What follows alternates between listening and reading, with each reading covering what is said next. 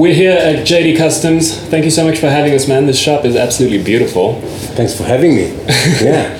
Dude, I'm so excited about this. Like, I'm for the longest time I've been a bit of a like I'm a guitar player, so I'm a bit of a gear nerd, as almost all of us are. yeah, yeah, definitely. and I've gone down some crazy YouTube rabbit holes of like watching guitar videos and stuff. So there's a lot of things that I don't know whether they they myth or fact. Yes. I'd like to sort of sort out. But I think let's start at the beginning, man. Like, how did how did JD Kustoms come into being? Sure. Well, long. Let's try and shorten the story, but. Um, You can go as long as you want, man. Okay, cool, cool, cool. So basically, you know, like I've always liked playing, and um, you know, I, I used to be a drummer as a teenager, and drum in a metal band, and you know, do that whole vibe, which was uh, really cool.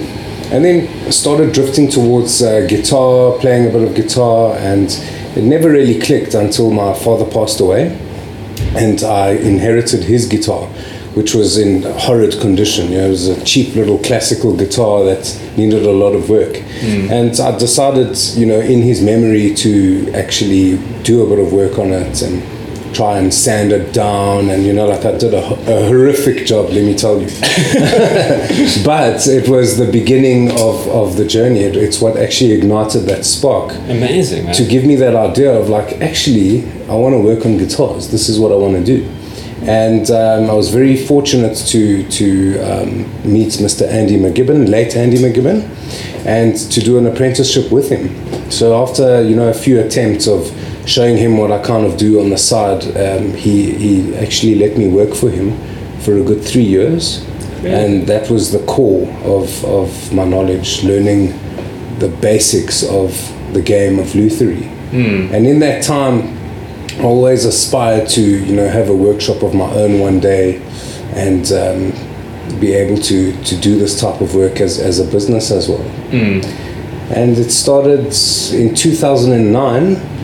Uh, after my three-year apprenticeship with Andy, um, I got into um, into business with um, Marshall Music Okay. and I had the pleasure to meet Dane Marshall, who um, who has also you know um, seen me grow through this time up to now, and it's been an amazing journey. It really has. Yeah. Awesome, man. Like the the South African sort of community around music has always been something I'm very like in love with.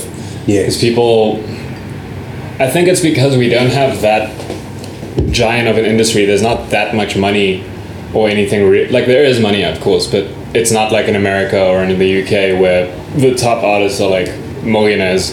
Like I mean, Francois van Coke and everyone, they're not exactly making like a crazy amount of money off of just the music. So I think that anyone who's actually involved in the music scene and in the industry is doing it out of love, and I feel like that makes sort of it's such a tight knit community that comes out of it. And I, from what I'm hearing, it sounds like it's very much the same from the Lutherie side. Yeah, Werner, you're absolutely right there. Um, you'll find that a, a lot of musicians have day jobs in South Africa and they gig at night. They, they do this out of a, a passion uh, mainly. Um, there are musicians that have made a success and an international success, you know. Um, I mean, let's think about, for example, Boo was the first South African band to go onto MTV when MTV played music back in the day. That's a cool little tidbit. I didn't know That's that. it, yeah, and and I mean there is like um, you know uh, Parlotones um, Mm, a good example. Seether's an amazing example of a, of a band that did it internationally. But but um, you'll find that in the South African music industry, the Afrikaans scene, uh, the gospel scene, the Afro jazz scene, the um, the DJ scene. Um, look at uh, Black Coffee. Yeah. The- these are and uh, also let's let's uh, let's not forget about um, you know I did mention Afro jazz, uh, but also the hip hop scene and Kwaito and things like that are, are definitely the bigger part of the South African music industry and um, always driven by passion. And you say um, it kind of refers to us as well doing this as passion as luthiers. And yes, it started that way.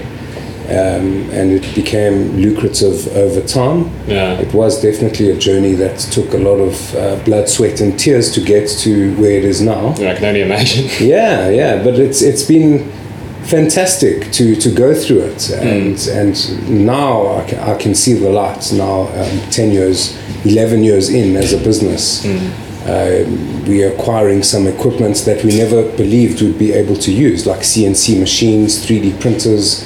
As technology has risen, um, so have our skills, so have, um, you know, like our, our acquisition of, of skills through YouTube and the internet. YouTube is such a powerful learning tool. It's ridiculous. Very much, yeah, very Um, much.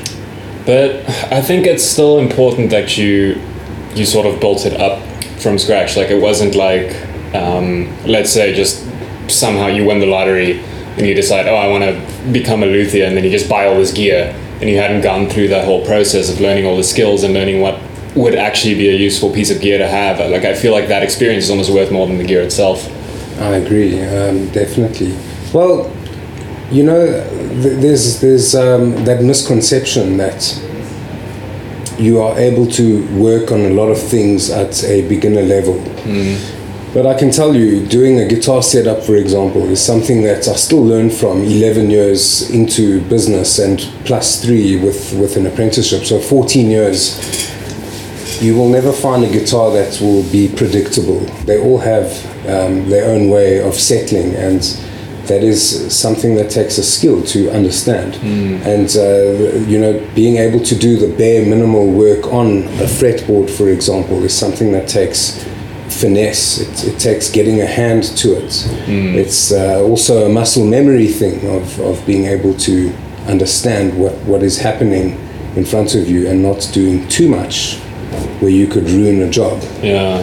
But um, it is definitely a trade that demands many, many hours of practice, and um, it's it's nice to, to, to see that you can achieve a lot when you put your mind to it. Yeah, that's that's definitely true. Especially now when you have all this, the internet and all this information at your disposal. I feel like if you really want to do anything, and you put your mind to it, like anyone can learn, or anything essentially. Definitely, definitely.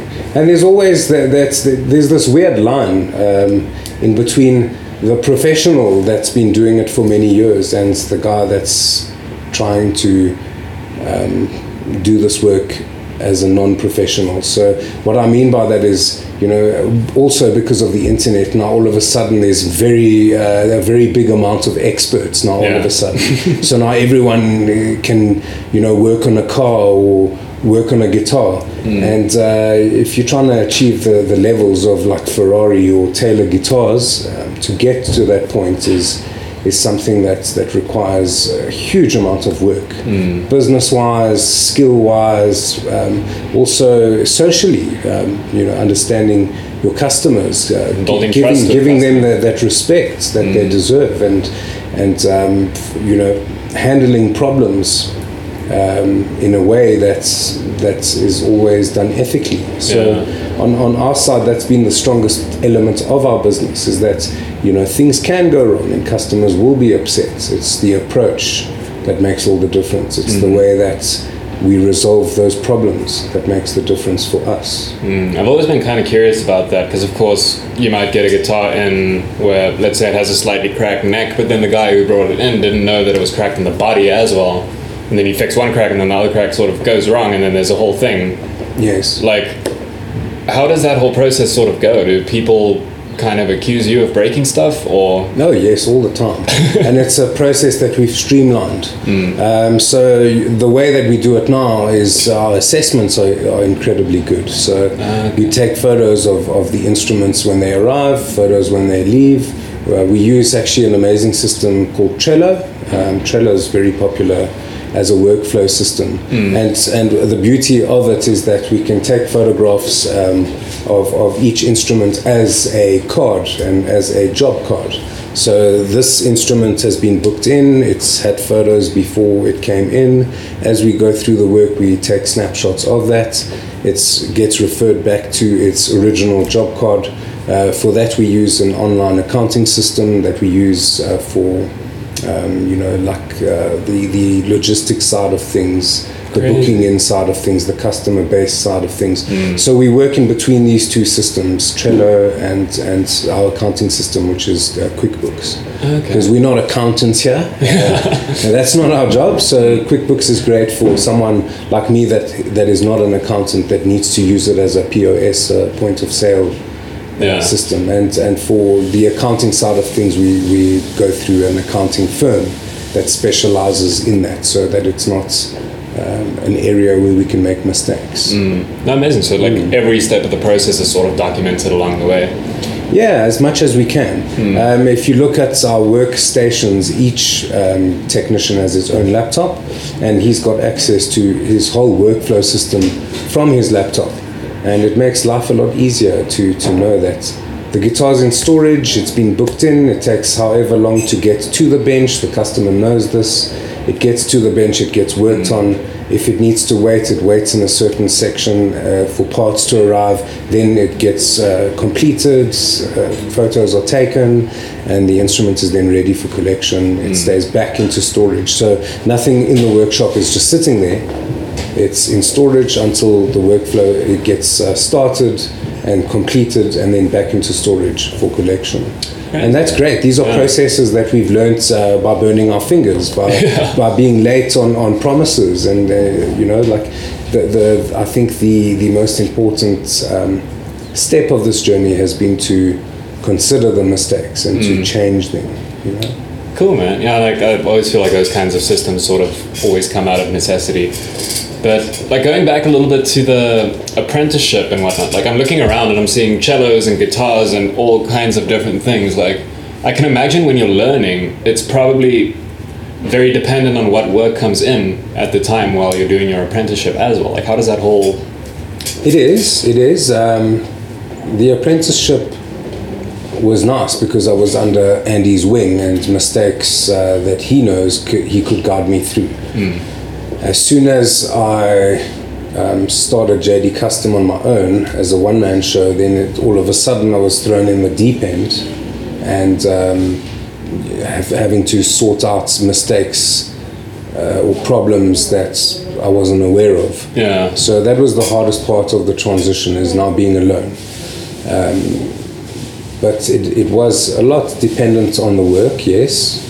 As in, this comes in and you work on it and then see the certain problems. But it's also dependent on what you do after as well, in terms of research, in terms of meeting people that know better, um, getting in touch with Taylor Guitars International, with Gibson, um, you know, f- factories that, that, that have a lot of knowledge and doing training under them. So, w- working with Taylor Guitars um, throughout my journey has, has been amazing because they, they support a lot of their technicians outside of, the, of their country and their region. I wouldn't expect that. I would think they would kind of want to keep their little secrets to themselves. Yeah, it would seem that way, but actually, when they've got guitars in Africa that are, um, you know, problematic, they want to have um, someone in Africa that knows how to deal with those problems instead of shipping them back and working on them and shipping them. You know, the shipping costs already are, are massive for an instrument, Yeah. and anything can happen in between.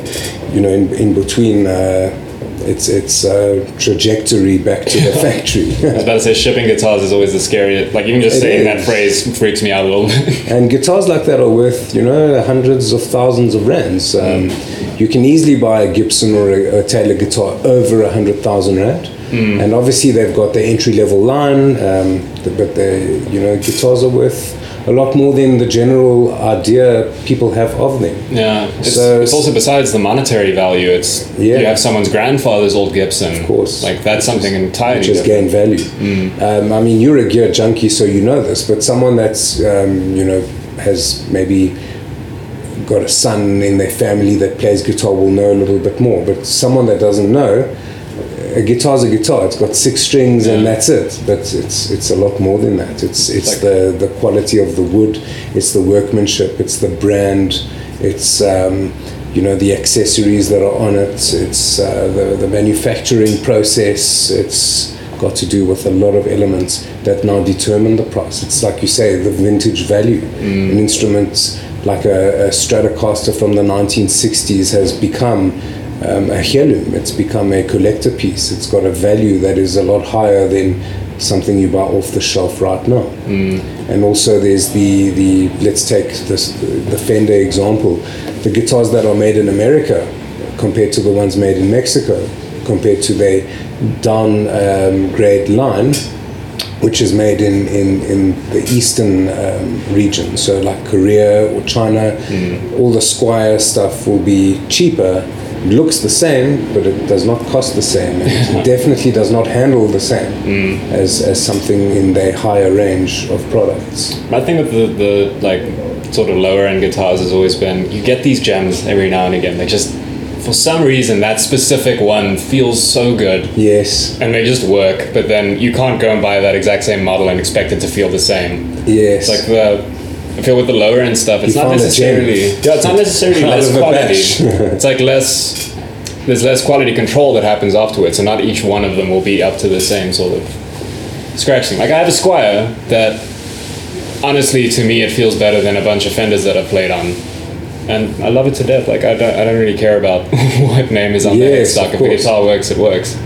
But there's also like, like you said, people that don't know the value of their own instruments. I have this whole story with my brother, where one of his friends kept telling him like, "Dude, I have this guitar that's like lying in my cupboard under a bunch of hockey sticks and stuff. You must just come pick it up at some point." And my brother didn't really think about it too much. When he finally went to go pick it up, it turned out to be an Eko from the '60s okay.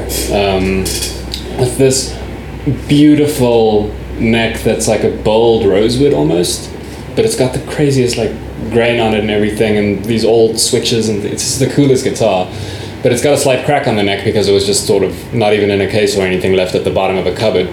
Um, he still needs to get that restored. Yeah. But like you just find these gems that people don't see the value in, and then if you put it in front of the right person, they would absolutely pick that thing up and love it for the rest of their lives. So like that's something I love about instruments is they hold this inherent value that's not apparent to everyone, but they each one of them has a story to tell.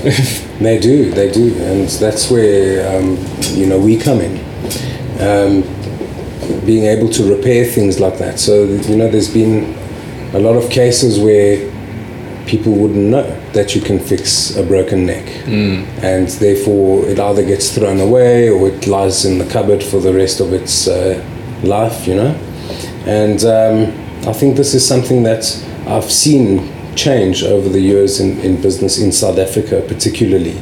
Um, the knowledge of, oh, my guitar actually needs a setup, whereas before no one would know. Um, they would buy a guitar because it feels good, and you know, instead of going for the better guitar, they would choose the one that plays better.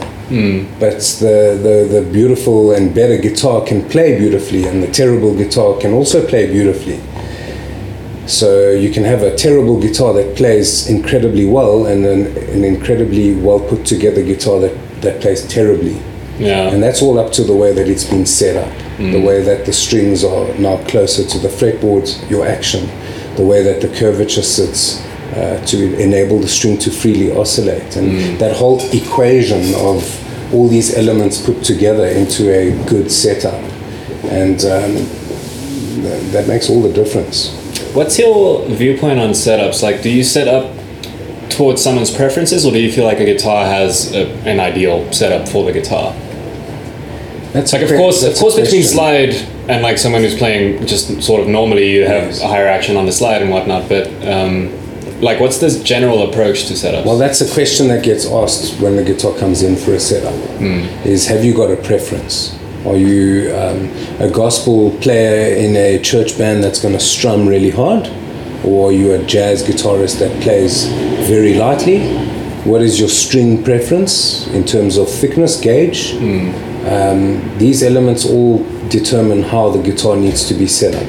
And then there's industry standard. So, um, you know, typically a Strat won't be set up the same as a Les Paul, which won't be set up the same as a six string steel string guitar, which won't be set up the same as a bass guitar, a banjo, a double bass. All these things have their, their factory specs. And um, a, a lot of players like to be below them if they play gently or slightly above if they play heavily. Um, they all have their different gauges that they want to play with. So, yeah, that's that's a very important question. Is no guitar will be set up the same, and and uh, no guitar can be set up the same in terms of the guitar itself's personality, and the same goes for the player. Yeah. Like I've had some guitars where I'm like I I come from a metal background mostly, So I like My heart belongs to metal, man. uh, like it's it started as like I want to be the most metal guitarist ever and play as fast and whatnot Yes. as possible, and then I slowly just drifted towards. But rock and roll is really fun. Okay. It doesn't have to be like the fastest, craziest thing you can play as long as it's got that like. Yes. It's funny Um, you say that, Werner, because I also uh, did my apprenticeship at Andy's and I was like, Flying V, uh, Dean guitar, Razorback, that's my, my vibe. And now I'm like acoustic guitar, John Mayer, like, you know, like, so I've become a bit of a purist over time. And, and, and, you know, I think with the experience of seeing guitars all the time, when you look at a Strat or a Telecaster, a Les Paul, a Taylor guitar, a Gibson songwriter, all these guitars have done so well for a good reason, you mm. know, for a good reason. And those are the ones that will sell the most mm. in this global industry, and for good reason, Yeah, no, a classic's a classic for a reason. Like that's definitely. that's always been the thing. Um, what's your what's your sort of preference guitars? I'm a big Taylor fan. I really like Taylors, and um, so I play a, a 512 limited four. Ooh. So five is uh, the first number. That means that it's actually made in America in California at, at the El Cajon factory. Anything below two, a two and below is now their Mexican range. Just so that you know. Yeah. And uh, the one means it's, it's a six string. The two is the shape, which is a grand concert. So it's a relatively small guitar, not the tallest guy, and it's a parlor type of guitar. So good for fingerstyle. The bridge sits more in, in the middle, um, so it's very punchy. And to me, that's like my favorite guitar in the world. Before that, I had GAS, which is guitar acquisition syndrome. Yeah. and it was a big problem because I was trying to find which one suits me the best. And mm. in, in, in my collection of now 15 guitars, which I've tried to trim as I, as I go, I, I only play one. Yeah. And it's, and it's that particular guitar. So it's if I do play my GS Mini, it's because I'm traveling around with it. If I if I play uh, my Larrivee guitar, it's because I'm learning on a full scale instrument. The 512 is slightly shorter scaled, and uh, it's it's yeah, it's the one I love. But yeah, preference goes to a Les Paul, a Strat, a Telecaster in the electric department. Uh, classics. That's it. But I mean, I'm not an electric player. I, c- I can really appreciate what they are. Uh, they, they're awesome to work on compared to acoustic guitars. Acoustic guitars are pedantic. They're always swelling, shrinking, depending on humidity, temperature. Um, they, they kind of have a life on their own. And an electric guitar stays pretty stable. It is what it is. Yeah. Yeah. So what's your what's your take on the tonewood argument? It's very real in the acoustic side. Yeah, I'm specifically talking about electric. On electric, uh, yeah, it, it does have an influence, but not as much as you think. It's a lot to do with the pickups. It's a lot to do with the stability and the construction of the instrument. Yeah. But you can, you know, slap EMGs on a broomstick and it'll sound damn good. That's sort of I've been trying to, I've been trying to dig through all the YouTube information that there is on the whole thing, and my my understanding of it is it's more about your pickups, your scale length, than anything else. Your um, gauge. Your gauge, that as well.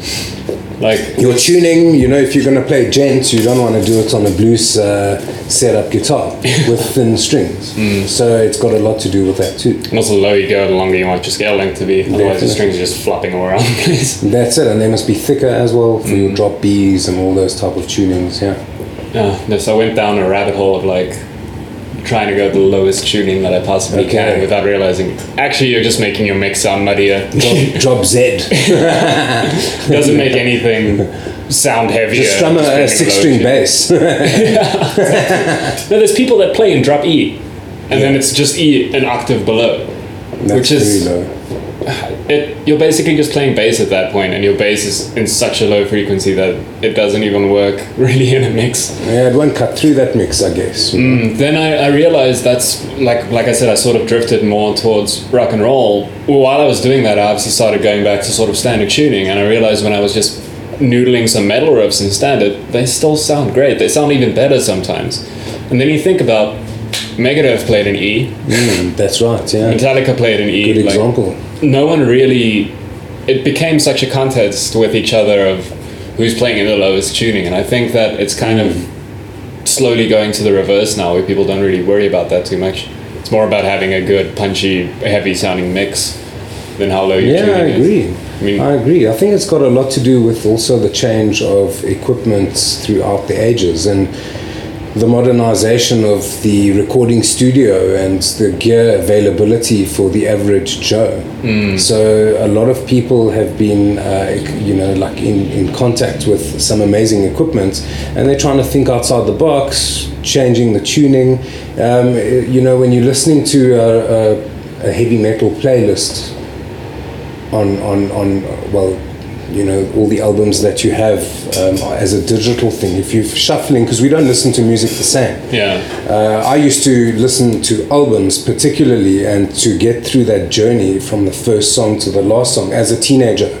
And now you find that you've got all your albums mixed together on a shuffled playlist so you're working through your playlist, listening to your music, and you go through Megadeth. Uh, there's a song from them. There's Metallica, and all of a sudden there's After the Burial, Yeah. and that's on drop B. And now in your mind there's that difference. It's it sounds like something different because it's not being played on a standard tuning, and I think that's where bands wanted to play with tunings is because of that to stand out from the mix of the many songs that you're listening to. It's a very interesting way of looking at it. Yeah. Um, like I'm glad you brought up the thing of when you were a teenager, you sort of used to listen to a full album. Like one of the, so my my car's from 2004, Okay. and it doesn't, it can't read MP3 CDs. It doesn't have an aux input or anything. You can just play a standard old CD in it. Um, and kind of a side, like it used to annoy the living hell out of me in the beginning, and then I realized the side effect of it was I'm listening to full albums. Um, and there's something to that, like that, like you said, the journey from the start to the finish, getting the whole point across of like what they were thinking when they put that album together. Like I don't think people always realize how much time is spent on just the order of the songs on an album. Um, And I really love that, but I also really love like having the playlist, having the everything at your disposal kind of thing. Like I don't exclusion is never something I enjoy in music. Like gatekeeping or saying this is the right way to do this and this is the right way to do that is something I, I completely try and avoid. But I I feel like there's a lot of value in listening to a full album from the start to the finish at least once. Definitely. Well, I mean, you know, it depends for what as well. So um, I love electronic music too, and um, you know, having a having a playlist that shuffles like that is great. You know, because you you get exposed to a lot more. So if you're using like a streaming platform. Um, it's it's it's good to have that because now all of a sudden you you hear an artist that you never heard before. But there's that element that I miss um, from being, you know, a, a, a teenager listening to albums. Is that the? F- I don't know if you remember this, but like, let's say the first time I heard the Chocolate Starfish and, and the Hot Dog Flavored Water by, by Limp Bizkit, I was like, this album is horrible. Hmm. Today, you put me on a desert island, I'm taking that album with me. It's an interesting choice. Yeah, yeah, and I mean it's it's something that even now, all these years later, I keep on learning something from it. There's a sound that I didn't hear. Hmm. There's a guitar riff that I didn't really perceive in the same way, and you find that in those days. You had to kind of get to understand the album by repeatedly listening to it. And then all of a sudden, your taste towards it changes. Yeah. Music doesn't have that opportunity today. Today it's I don't like that song, put a thumb down on it, and you'll never hear it again, which is also great. Or it's just you only know a song 'Cause you from can a 15. Yeah. Or you only know a song from a 15 second TikTok clip. That's it. Like TikTok is where the music industry is booming right now, and I don't know how I feel about that. Well, I'm very that's- happy for yeah. artists getting exposure. super con- con- compressed Hmm. and punchlines happening a lot quicker than before you would go through like i don't know you listen to tool and there's that whole tension that builds up to then have a breakdown where now you want to hear that breakdown straight away because Yeah. otherwise you're going to press next or put a thumbs down on your song and that's where the music industry makes its money now is through that it's captivating you within those first 10 seconds Uh, it's interesting you said about that like Desert Island album, which is one that you didn't like that much in the beginning. Like, Yeah. For me, it's Led Zeppelin three, okay but it was also like I. When I was 12, I sort of discovered my granddad's old turntable and set it up, and the thing still happened to work. And I was Yes. like blown away by it because I could listen to like my mom's old Creedence that she had to hide from her dad. And then I went out and like tried to buy some stuff, and it was just as things were sort of starting to come back for the vinyl scene. And I found Led Zeppelin 3 and I was like, oh, cool, Led Zeppelin. But like, I'd only ever heard, you know, the Immigrant Song or the, the main sort of hits. I'd never sat down and listened to a whole Led Zeppelin album. And when I did, I was very underwhelmed the first time. I was like, I'm probably not going to listen to that again. Two days later, there's this little voice in the back of my head that just remembered one bit out of a song that I enjoyed. And you go back and you listen to the album again. And then it's, okay, cool, there's like three or four songs on here that are pretty good. And then it just keeps going. And now it's, there's not a second on that album that I would skip. Like every single part of it is absolutely perfect.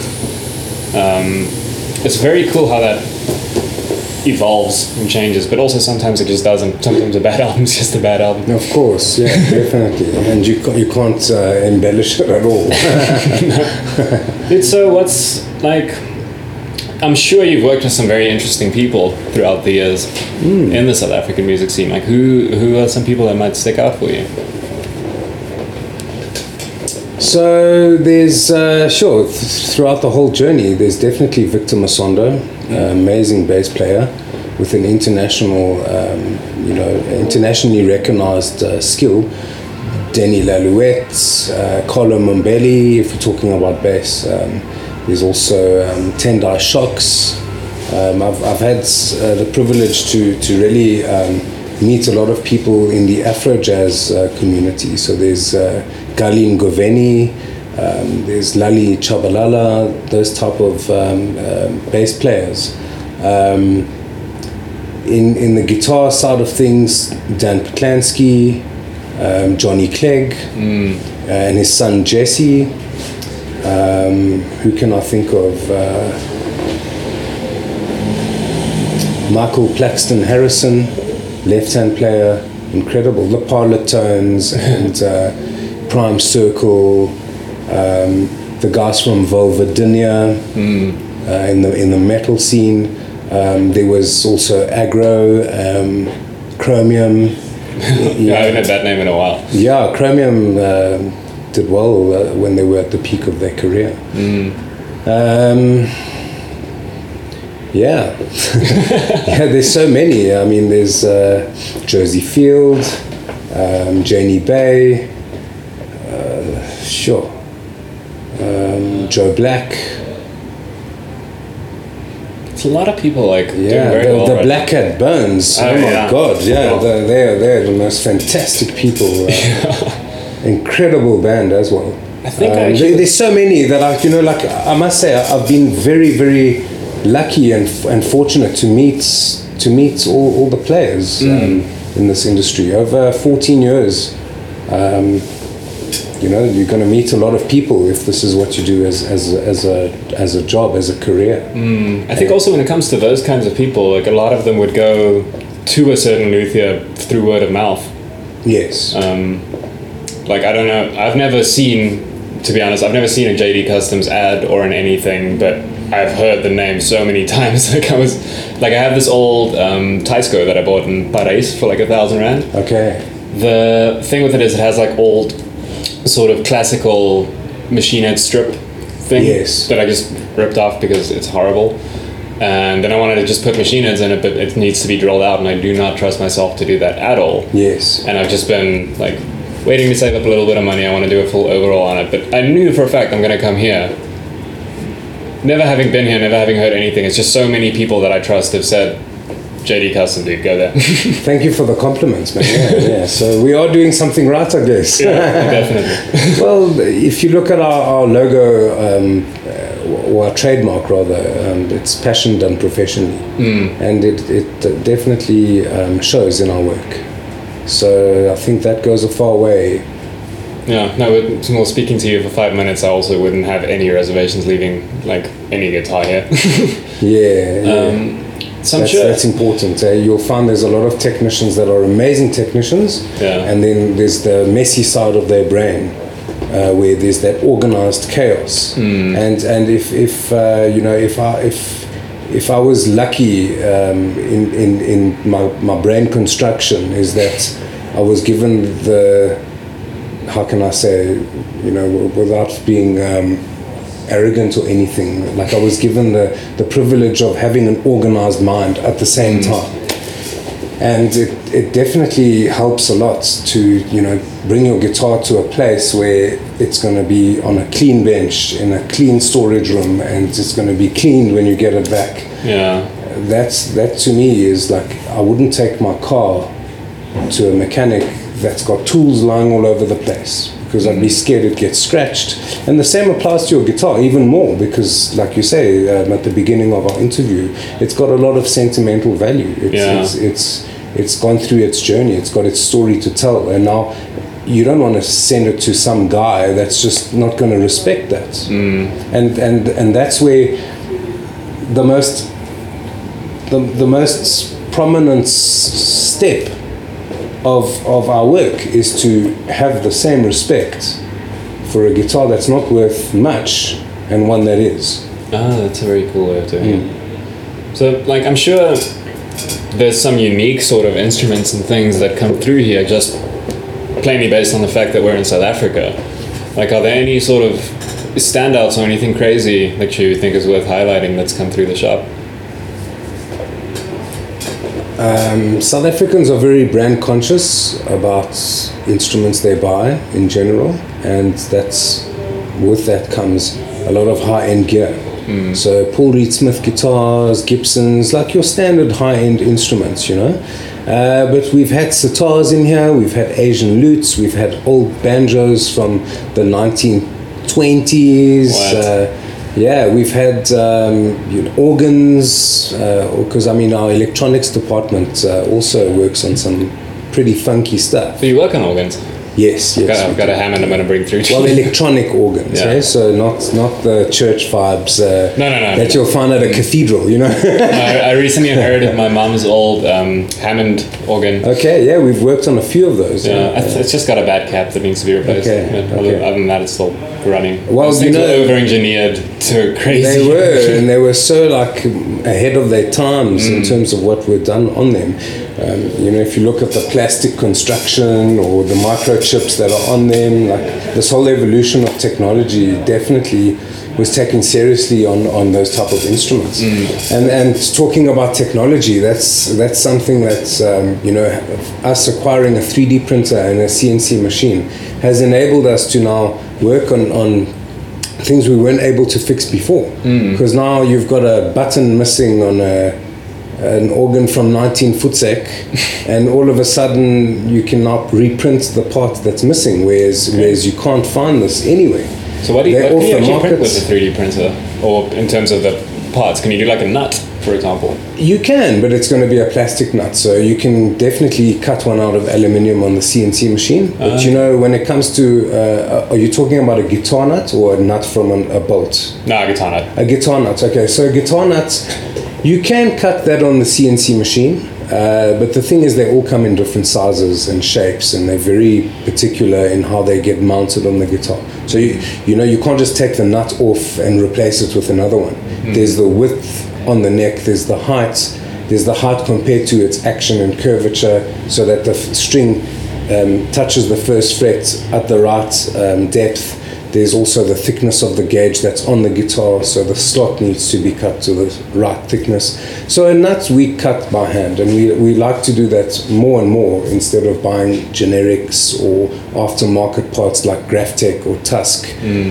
We like to cut it out of shin bone from a giraffe, and it's all ethically um, acquired um, through you know animals that have passed by being sick or old age, all, all through a, a very uh, successful um, South African knife maker that also is in that business. What? That's yeah. very cool. So we, we get giraffe shin bone, which is to me one of the best materials available um, on a larger scale than trying to acquire, you know, like at JD Kustom, we won't even use old ivory from old keys on old pianos. And you know, I guess it is a waste of material that's just sitting there.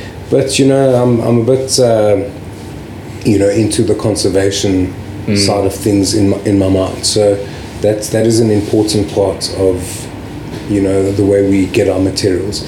And the giraffe shin bone will be nice and dense. It will, you know, um, transfer got transfer quite a bit of resonance. needs to carry. yeah, that's it. It will transfer resonance to the fretboard or the neck in the same way um, that ivory would. It's as hard as that, and it's a great material to work with. So, if you've had a custom saddle made here or a custom nut, you'll, you'll really know the difference that it makes and the way that it polishes out. So, that's something that you would then keep um, as much as possible cut by hand. But let, let's say there's a bridge on a 12 string guitar that you cannot buy anymore. Uh, we can cut you one with our CNC machine out of ebony, and that's that's construction is a lot more accurate if you use a CNC machine. Um, and then printing, we would use that for you know keys on keyboards or mounting brackets inside keyboards, inside amplifiers. Uh, you, you, you can do a lot with a 3D printer and a CNC machine. Crazy. It opens up an, uh, an entire avenue. No, I can imagine. Yeah. Um, is there anything you don't work on? Well, we have had people come in with TVs, so um, visual visual tech. Yeah. We don't we don't we stay away from that. Or we've had ladies come with irons or like a kettle that doesn't work, and we we try and stick to our guns purely on the audio electronic side of things. Uh, or the strung instrument side of things. So we won't work on pianos, for example. We will work on double bass, classical instruments. We don't do brass and woodwind. Ah, okay. That's it. We will get into those fields eventually because it's nice to, you know, as as as we've grown, um, open up open up our product range, like the CNC machine stuff, for example. But yeah, we we, we like doing um, structural repairs, setup work, electronics. Uh, spray work, so polyurethane, nitrocellulose spraying in our spray booth here, um, making components or sourcing parts from overseas um, on high-end um, instruments, that type of thing. And then, are there sort of any very widely believed myths that you keep hearing from like your customers, for example, that you'd like to sort of get out there and set the record straight a little bit? Yeah, we've got a funny meme that we use all the time, and it's the I, I do my own setups but, and, and that, that is something we, we like to um, have fun about because uh, you can do a lot of stuff at home. You definitely can, especially if you're a tech savvy person. I probably fall under or, that because I or, or if you're good with your hands, or if you're technically minded, absolutely. But there's a finesse to working with certain things that is not achievable unless you have been on the journey of mastering your skill because no one can ever master their skills fully but you can definitely be on that journey and if you've done your 10,000 hours plus you then fall into that category. And uh, like I say there's a lot of things you can do at home and there's a lot of things that you can't. Yeah. and to have that respect and to have that humility is I think very important. Because a lot of guys um, will not have that humility and it puts sticks in your wheels you know where I, I, I, I try and stay as humble as I can. And there's a lot of things that I will learn from other people even you know um, by sharing thoughts. And you know having that respect goes a far way uh, with the people that you meet that are then willing to share more with you as Yeah. well, you know? So so yeah th- that myth um, is definitely something that's that we like to talk about yeah. Um, yeah but there's also um, the, the journey you know? And I think uh, I have to give a lot of respect and credit to my team um, for what they've been through learning here as well and you know being humbled by seeing the way we work and how far they've come. So I've got Edwin, my workshop manager, that has really become my right hand in terms of skills and, and, and thinking procedure. I've got Christo, my electronic engineer, that handles everything that's got to do with electronics on, on a on a um, education um, basis as well, having qualifications towards towards his trade. Yeah. And and there's uh, you know um, Nolan who does all our logistics. He's our our um, uh, operations manager. He's just found his way to making sure that everything here is organized. Um, there's um, Liam who is also very interested in blacksmithing in his own time and who's just shot up in skills Uh, Joshua, who is our electronic technician, who's also very good at not just the hardware side but the software side of things. And um, we've got Big Mac, um, who is the, the right hand of our electronics department. We've got Sorrel, who is also very involved in our West Rand workshop. He does all our social media.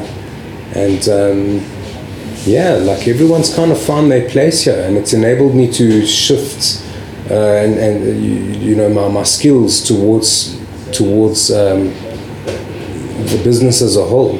And I think you know being I see this a lot with with um, technicians is they're scared to share their skills with their apprentices in fear that the apprentice takes over the master. Yeah. But you know, if the master doesn't grow, he will never he, he will never stay where he, where, where he is in, in his position. And it's it's forced me to learn more. It's it's um, it's forced me to give away processes that I don't have to work on anymore, like like answering the phone to customers. That's not something that's that I, that I that I can do anymore because I'm so busy with other things.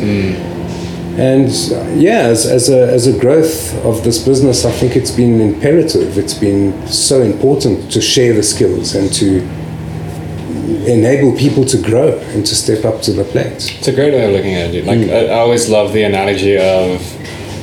It sounds so lame every time I say it, but it, it rings so true. It's like life is like a stream, and if you can't move forward with the water, you're trading water and you're working harder to stay at the same place, and you won't stay at the same place. But you're basically shooting yourself in the foot if you're trying to keep one thing the same.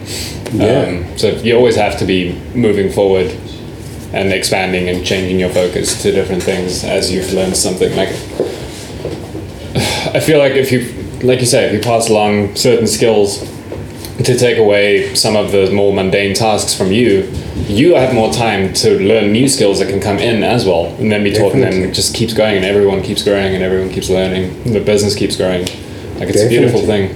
It is, and the world changes all the time, and that's the scary part of it. But it's also the, the, the most beautiful part of it is that, you know, like um, before the hacks, before the hacksaw, there was uh, there was no table because you couldn't cut the wood into the shape that you needed. Now that you have a table, uh, you can have a vice grip on, on the table and be able to do a better job at cutting something more precisely. That then enables you to make a machine that can cut things more precisely. That enables you to then create an instrument, and the, every everything grows in that way. That's why as as technology shoots up to where we are now, hmm. we've got now CNC machines available to average people like like you and I that now can do things a lot faster, a lot better, and and create better technology and it's just this like increments of, of skills and, and and tools that enable us to actually at the end of the day think on a much larger scale i think you know when, when our parents were our age they only had to you know think about half the stuff that we think about now because now we've got computers that flash information at us like like never before Yeah. yeah That's great, man. The whole the whole world's changing and keeps changing faster and faster. yeah Um, but dude, like, is there anything else you'd like to you'd like to add or throw in there? Yeah, just want to thank everyone that's been involved uh, on, on, on this journey with JD Kustom, all the musicians that have supported us over time, the Marshall Music Group um, and Dane Marshall that, that has enabled us to, to, um, to do what we do by giving us the opportunity to, to affiliate with them. Um, yeah, I just hope that the world changes to a, to a better place after this COVID pandemic. That that our musicians will either find a way to to change the industry for the better, or to go back to the ways of listening to music at concerts and being involved in that fun part of, of festivals and being together and having a drink and enjoying uh, our, each other's company with some good music. I think, uh, I'm, uh, well, I really hope that that is the case. Yeah. I think a lot of people are gonna appreciate live music a lot more when it comes back. Yeah, yeah. And also, yeah, I just want to give my appreciation to to um, or you know all the all the great people that have made instruments like brands like Taylor Guitars uh, for getting involved with us, uh, Gibson Guitars, and all these great products that we have the chance to work with, and um, yeah, passion done professionally, man. that's that's just such a good place to be in. Amazing, man. Thank you so much for having us. I had a blast. Yeah, Werner, thank you, man. It was good chatting with you. Yeah. Awesome, man.